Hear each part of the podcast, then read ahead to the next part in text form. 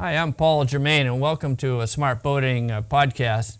Joining me today on the, on the set is Ron McBain of Harpoon Yacht Services, and we're talking about boat restorations. Ron, glad you could join me today. You've just done a restoration recently. Um, I guess a key question someone might have is why should I do a restoration to begin with? I could just go buy a new boat and start fresh.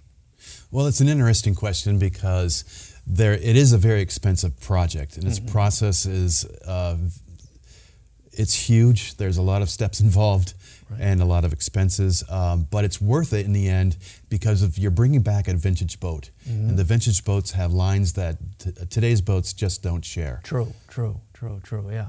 So you get a you get a nice look. How about the build quality? Was the build quality good in the in the prior years? Well, I believe the uh, older boats were overbuilt, mm-hmm. Um, mm-hmm. as opposed to the new techniques used today, where they're trying to save weight. Right. Um, so the older boats are boats are built uh, very strong, and you're going to get a better boat in the end mm-hmm. that'll last you another 30 years. And do you notice at all? They the older boats, like a sailboat, for example, would that have different sailing characteristics? Because in the old days, they used to use a lot of glass, which made a heavier boat, and, and did you find that that that maybe created a more stable platform in some cases for people that, that would be of, value to them?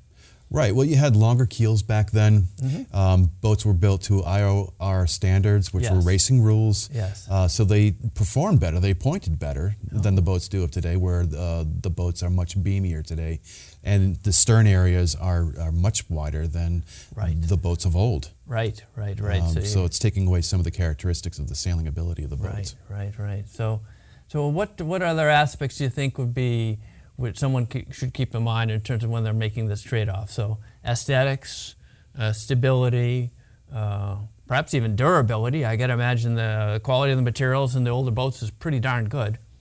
Well, it is, and it's um, it's really nice to be able to uh, take a boat apart and then put it back together again.